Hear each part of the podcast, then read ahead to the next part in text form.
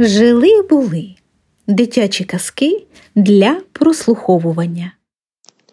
Грицева шкільна наука. Іван Франко. Гуси зовсім нічого не знали про це. Ще того самого поранку, коли батько мав гадку відвести Гриця до школи, не знали гуси про цей намір. Тим менше знав про нього сам Гриць. Він, як звичайно, встав рано, поснідав, поплакав трохи, почухався, взяв прут і, підскакуючи, погнав гуси з обори на пасовисько. Старий білий гусак, як звичайно, наставив до нього свою невеличку голову з червоними очима і червоним широким дзьобом. Засичав різко, а відтак, таракаючи про щось нецікаве з гусками, пішов передом. Стара грива гуска, як звичайно, не хотіла йти в ряді, але попленталася поза містком і зайшла в ровок, за що Гриць швякнув її прутом і назвав луп'ярем. Так він мав звичай називати все, що не піддавалося його високій власті на пасовиську. Очевидна річ за тим, що ані білий гусак, ані грива гуска, ані взагалі ніхто з цілої череди, яких було 25, так ані одно не знало про близьке перенесення їх володаря та воєводи на інше, далеко не таке почесне становище. Тож, коли нагло і несподівано надійшла нова вість, себто коли сам батько, ідучи з поля, закликав Гриця додому і там віддав його в руки матері, щоб його вмила, вичесала і впрала, як Бог приказав, і коли потім батько взяв його з собою і, не кажучи ні слова, попровадив трепечучого вниз вигоном, і коли гуси побачили свого недавнього поводатора зовсім у зміненім виді, у нових чобітках, у новім повстяннім капелюшку і червоним ременем підперезаного, піднявся між ними наглий і дуже голосний окрик зачудування. Білий гусак підбіг близько до Гриця з витягненою головою, немов хотів йому добре придивитися. Грива гуска також протягнула голову і довгий час не могла й слова вимовити з наглого зворошування. Аж в кінці швидко вицокотіла. «Де-де-де-де-де-де!» «Дурна гуска!» – відмовив гордо Гриць і відвернувся. Немов хотів сказати: «Еге, чекай лише, не в такі я тепер пани вскочив, щоб іще став відповідати тобі на твоє гусяче питання». А втім, може й тому не відповів, що сам не знав. Пішли горі селом. Батько нічого і Гриць нічого. Аж прийшли перед просторий старий будинок під соломою з камином наверху. До того будинку йшло багато хлопців, таких як Гриць, або й більших. Поза будинком по городі ходив пан у камізельці. «Грицю», – сказав батько. «Га», – сказав Гриць. «Видиш оту хату?» «Видзо». «Пам'ятаю собі, це школа». «Ба», – сказав Гриць. «Сюди будеш ходити вчитися». «Ба», – сказав Гриць. «Справися добре, не пустуй, пана професора слухай, я йду, аби тебе записав». «Ба», – сказав Гриць, майже нічого не тямлячи, що говорив батько. «А ти йди от цими хлопчиками. Візьміть його, хлопчики, з собою». «Ходи!» – сказали хлопчики і взяли Гриця з собою. А тим часом батько пішов у огород поговорити з професором. Увійшли до сіней, у яких було зовсім темно і страшно воняло торішньою гнилою капустою. «Видиш там?» – сказав до Гриця один хлопчик, показуючи в темний кут. «Видзу!» – сказав тремтячи Гриць, хоч зовсім нічого не видів. «Там яма!» – сказав хлопчик. «Яма?» – повторив Гриць. «Як будеш зле справуватися, то професор всадить тебе у ту яму і будеш мусив сидіти цілу ніч». «Я не хочу!» – скрикнув Гриць. Тим часом другий хлопчик шепнув щось до першого хлопчика, оба засміялися, а потім перший, налапавши шкільні двері, сказав до Гриця: «Застукай до дверей, борзо!» «Нащо?» – спитав Гриць. «Треба, Тут так годиться, як хто перший раз приходить. У школі був гомін, мов в улію. Але коли Гриць застукав кулаками до дверей, зробилося тихо. Хлопчики звільно створили двері і втрутили Гриця досередини. В тій хвилі залупкали добрі березові різки по його плечах. Гриць дуже переподився і заверещав. «Цей дурню!» – кричали на нього сміхованці хлопці, що, почувши стук, засіли були за дверами і зробили Грицеві таку несподіванку. «Ой-ой-ой-ой-ой!» – верещав Гриць. Хлопці злякалися, щоб не почув професор, і почали Гриця зацитькувати. «Цей дурню! То так годиться! Хто до дверей стукає, того треба по плечах постукати. Ти того не знав?» Не знав, відхлипнув Гриць. Чому не знав? Бо я в перший раз у школі. Перший раз? А? Скрикнули хлопці, мов здивовані тим, як можна перший раз бути в школі. Ото треба тебе погостити, сказав один, поскочив до таблиці, взяв зі скриночки добрий кусник крейди і подав Грицеві. На, дурню, їж, а борзо! Всі мовчали, і вожиданці гляділи на Гриця, що обертав у руках крейду, а далі поволеньки вложив її в рот. Їж, дурний, а борзо! Напоминали хлопці, а самі душилися з осміху. Гриць почав хрупати і на силу з'їв крейду. Регіт у школі розлягся такий, аж вікна задзвеніли. «Чого смієтеся?» – спитав здивований Гриць. Нічого. Може, хочеш іще? Ні, не хочу. А що то таке? То ти того не знаєш? От то дурний. Та то Єрусалим таки, то дуже добре. «Ой, не дуже добре», – сказав Гриць. «Бо ти ще не засмакував. То годиться кожному їсти, хто перший раз приходить до школи». В цій хвилі увійшов професор. Усі хлопці, як сполошені горобці, попирскали до лавок. Тільки Гриць зостався зі сльозами в очах і з губами, забіленими крейдою. Професор грізно зблизився до нього. «Як називаєшся?» – крикнув. «Гриць!» Що за Гриць? Ага, ти новий. Чому в лавці не сидиш? Чого плачеш? Чим забілився, а? Та я їв Єрусалим. Що? Який Єрусалим? Допитувався професор. Хлопці знов аж душилися з осміху. Та давали хлопці. Котрі хлопці? Гриць озирнувся по хаті, але не міг нікотрого пізнати. Ну. Йди, сідай і вчися добре, а Єрусалима більше не їж, бо будеш битий. Почалася наука.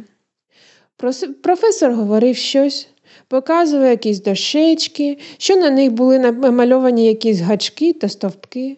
Хлопці час від часу кричали щось, як професор показав яку нову дощечку, а Гриць нічого того не розумів. Він навіть не зважав на професора, а дуже смішним видалися йому хлопці, що сиділи довкола нього. Один довбав пальцем у носі, другий іззаду раз у раз старався уткнути невеличке стебельце Грицеві у вухо. Третій працював довгий час дуже пильно, микаючи зі свого старого кафтана латки, нитки та остроки. Вже їх перед ним на спідній дошці лавки лежала ціла купа, а він усе ще микав і скуп за всієї сили. «Нащо ти микає?» – спитав Гриць. «Буду дома з бовщом їсти», – відповів шепеляво хлопець. І Гриць довгий час думав над тим, чи, буває, не здурив його сей хлопець.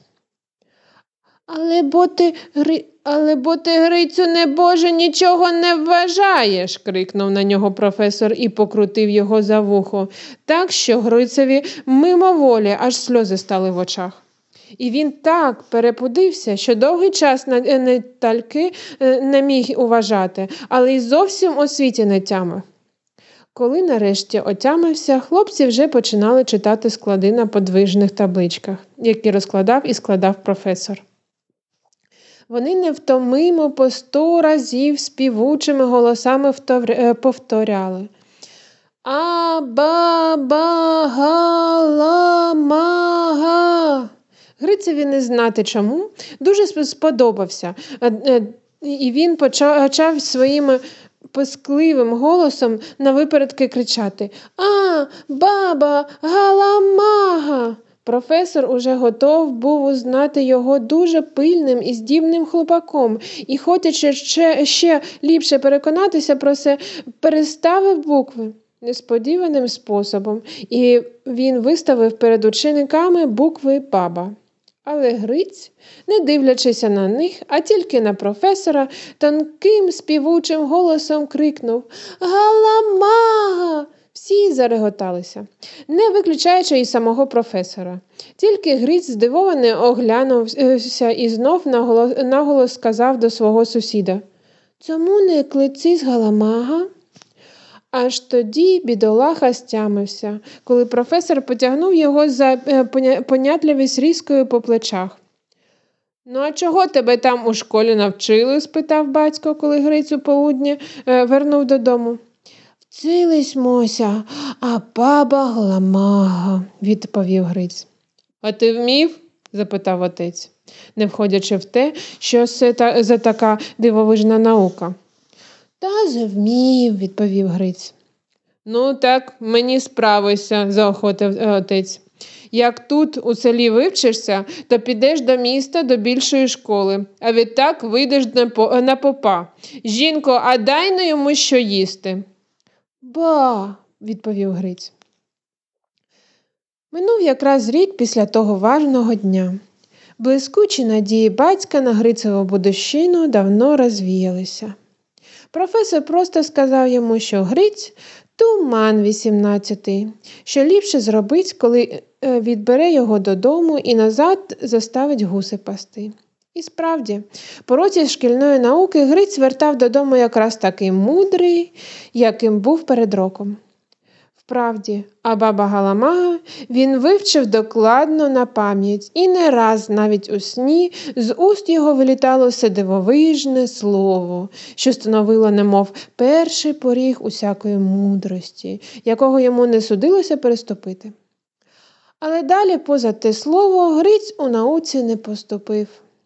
Букви якось смішалися перед його очима, і він ніколи не міг спізнати їх з лиця.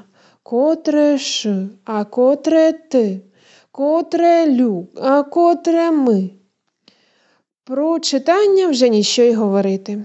Чи причина тому була в його непонятливості, чи в кепськім навчанні професора, цього не знати. То тільки певно, що крім Гриця таких туманів 18-х між тогорічними школярами було 18 на 30. І всі вони під час того шкільного року робили собі блискучі надії, як то буде гарно, як вони увільняться від щоденних різок, позаушників, штурганців, пац та попівдволосників, і як покажуться знов у повнім блиску своєї поваги на пасовищі.